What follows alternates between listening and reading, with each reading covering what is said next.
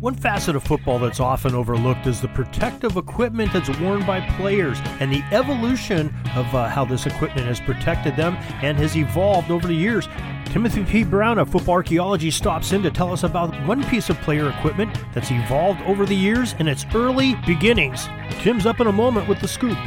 This is the Pigskin Daily History Dispatch, a podcast that covers the anniversaries of American football events throughout history on a day-to-day basis.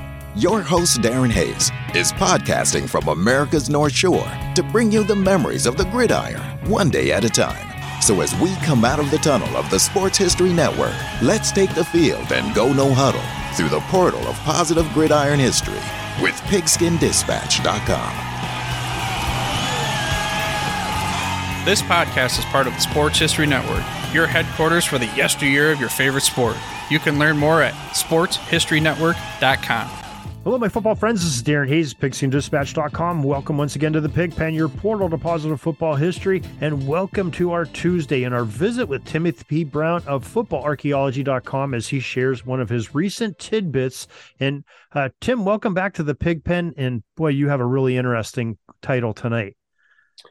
Well, hopefully more than just title, but hey, good. Obviously good to see you again. Looking forward to chatting about disintegrating football pants. Yeah, the, the title is very uh, eye-catching and makes you really want to dig into it. But you're right. The content is where the meat of the, the soup is here. And uh, it's a great stew that you cooked up, and we're anxious to hear all about this story. Yeah, so this one, um, you know, so part of what I do, I mean, I, you know, I get my information and uh, ideas from a lot of different places. But one of the things that I do is that I I acquire old sporting goods catalogs, and, uh, you know, I'm only interested in the ones that have football, you know, sections in them. And, but, you know, I come across those. So I've got a collection of, I don't know, thirty, forty old catalogs. And so, um, you know, I just use those to kind of try to understand kind of how, how pads and other kinds of equipment changed over the years, the technologies, the fabrics that they were, they were used, how they were designed, you know, how they were built, um, and kind of how they pitched them, even, you know, how the, you know, how they marketed them. Well, I'm glad you glad you told us why you got them for, because I'm picturing your mailman bringing back all this mail to you, return to sender, as you're trying to order these pants, you know, a football for five dollars from a nineteen oh seven catalog or something, the J five. And uh, so... Uh, you know, there's a couple of the catalogs I have that ha- still have the order forms in them. So, you know, I've always been tempted to at least photocopy it and send it in to somebody and see see what happens. But I, I don't think the addresses will work for me anymore. Probably not. Probably not. Um, but so the disintegrating football pants, uh, it's, you know, deliberately uh, misleading title because, you know, people think that the pants themselves Uh, disintegrate and disappear, but it's not it's not like a tearaway jersey where um, I meant disintegrating in the sense of disaggregating. Um, so it was, you know, back when football pants, you know, when people first start, were playing football, you know, they wore these, you know, kind of very light knit, uh, you know, you know, almost, you know, they almost like the tights that, um, you know, I know when I run in the winter, I'm wearing tights, and women are wearing yoga pants. I mean, it's that kind of a that kind of a thing. Um, and I bet you wear yoga pants sometimes too, right? Uh, I, I can't share that the information with you right now. Well, let's get let's go on back into the football. let's go back. Let's go back to the football stuff. Okay, uh, sorry I asked. Um, But so after the, you know, so they were first wearing these tights, but then once the game got rougher uh, and kind of that the whole mass and momentum thing happened, then they started wearing these, they padded the pants. And if you see the old time photos, that initially there were, the fronts were these quilted, uh, you know, quilted, you know, there was horse hair or felt that got quilted into the pads. And then, then, you know, kind of turn of the century, they moved to kind of more, a little bit more mechanical protection with especially the thighs, and they, they had done it with the, the shins before, but they had these ribs.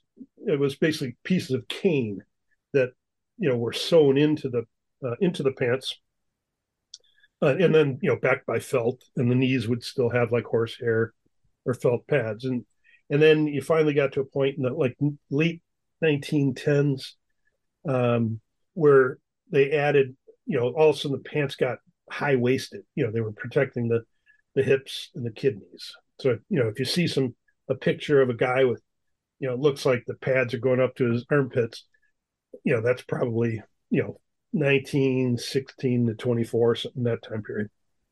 Um, but at the same time that they were adding those high hip, that high hip look, people were, you know, football was still going through this thing about speed, speed, speed. And so there were players who were, you know, basically cutting pads out of their pants. You know, they were, they, they wanted to be as light as possible, just like players are doing it now. Right. Mm-hmm.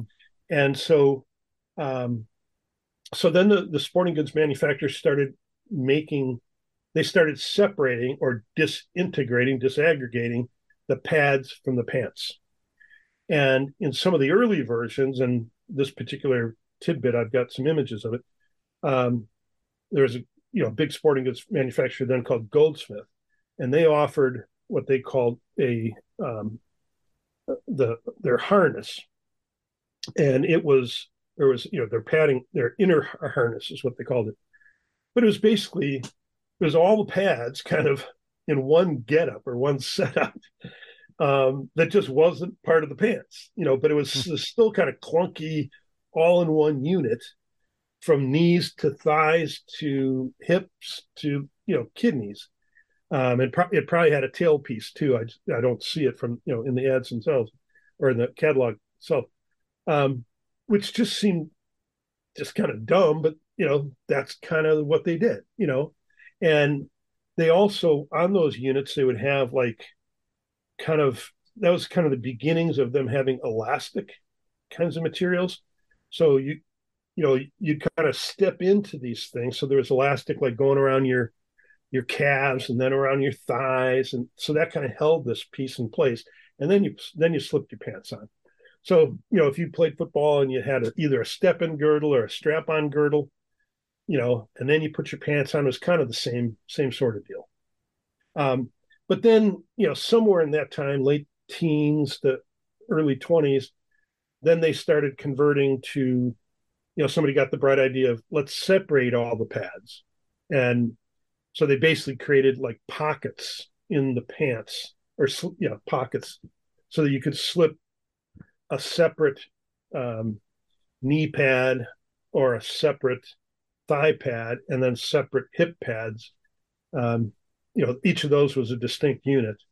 Um, oftentimes guys still with knee pads, they, they still, they wore like knee pads like basketball players had, you know, so they were strapped behind their knees and that kind of thing. Um, so anyways, it's just, it's one of those things where just this, you know, it's like anything else. There's all these steps along the way as something progresses. So it's just interesting to look at these and say, you know, we didn't just go from the beginning and all of a sudden have these, you know, great pants with, you know, today's material, you know, pl- you know, all the fabrics that we have today and great pads. You know, it was all these baby steps of just these, you know, natural fiber kinds of materials. And, you know, it was... Mm. So anyways, I, I just, I I found that to be a really interesting step of the dis, disaggregation of the pants, um, you know, into separate units that then players could pick and choose which ones they put it, they actually wore. Yeah, that's, uh, just remind me, I had to keep looking up my wall because I must have it at my, my office at, at uh, where I work. I have um, a copy of the pattern of pants back probably in that era.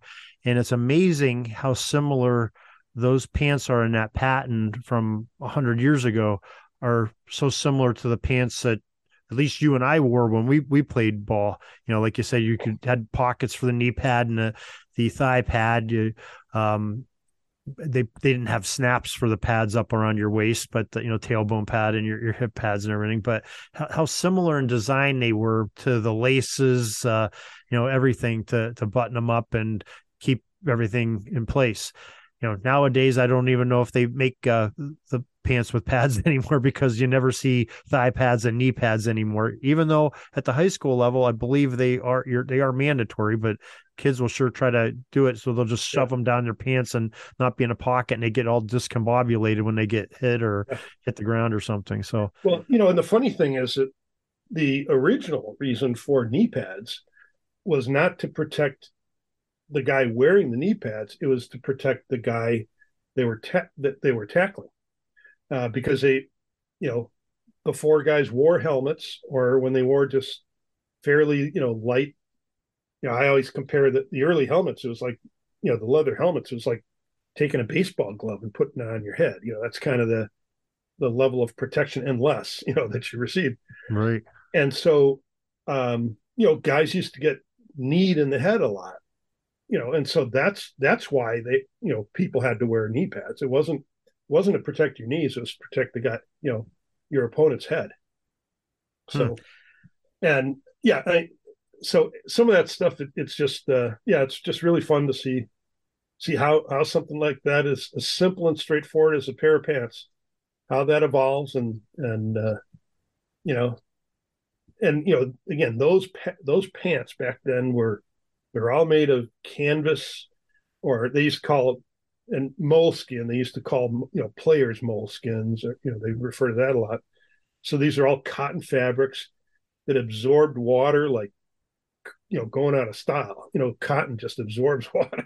Right. And so on a wet day, those pants got heavy as anything, you know, and then you think about, you know, trying to, they weren't form fitting in the first place. And then, you know, they're waterlogged. So they're dragging all over the place. And, you know, especially in the twenties, you see photos of on the front of the thigh. A lot of times you see these little uh, two patches on either thigh. They're like little blocks, you know, mm-hmm. little squares. And those were just reinforcements because it, you know, a lot of manufacturers, they, they created these tie systems where, you know, the, it was like a shoestring or a piece of leather um, that you would tie You, you tie your pants to your thighs, use hmm. and, and then that little patch just kind of reinforced the fabric, so so hmm. it didn't tear easily, right?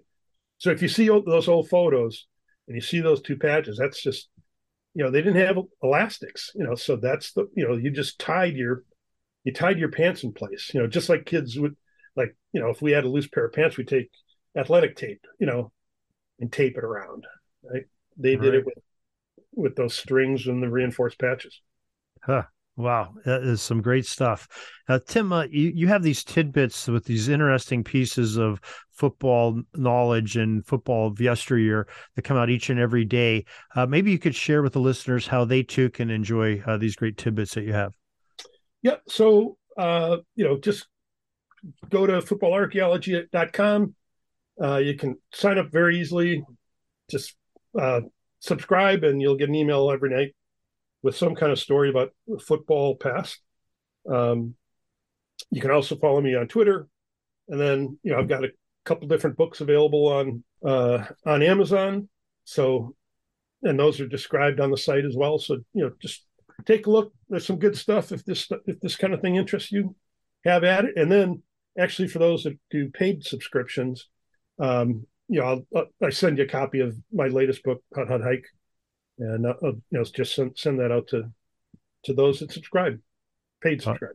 So. Well, that is an excellent, excellent deal to take advantage of, folks. If you haven't uh, read one of Tim's books, that's a great way to, to get involved with it. And I'm sure you'll be wanting more that uh, you can find on Amazon, and uh, t- touch base with him each and every night with some of his interesting topics. So, Tim, thanks again. And we will talk to you again next Tuesday. Hey, very good. Thank you, Darren. That's all the football history we have today, folks. Join us back tomorrow for more of your football history. We invite you to check out our website, pigskin dispatch dot com, not only to see the daily football history, but to experience positive football with our many articles on the good people of the game, as well as our own football comic strip, Cleat Marks Comics.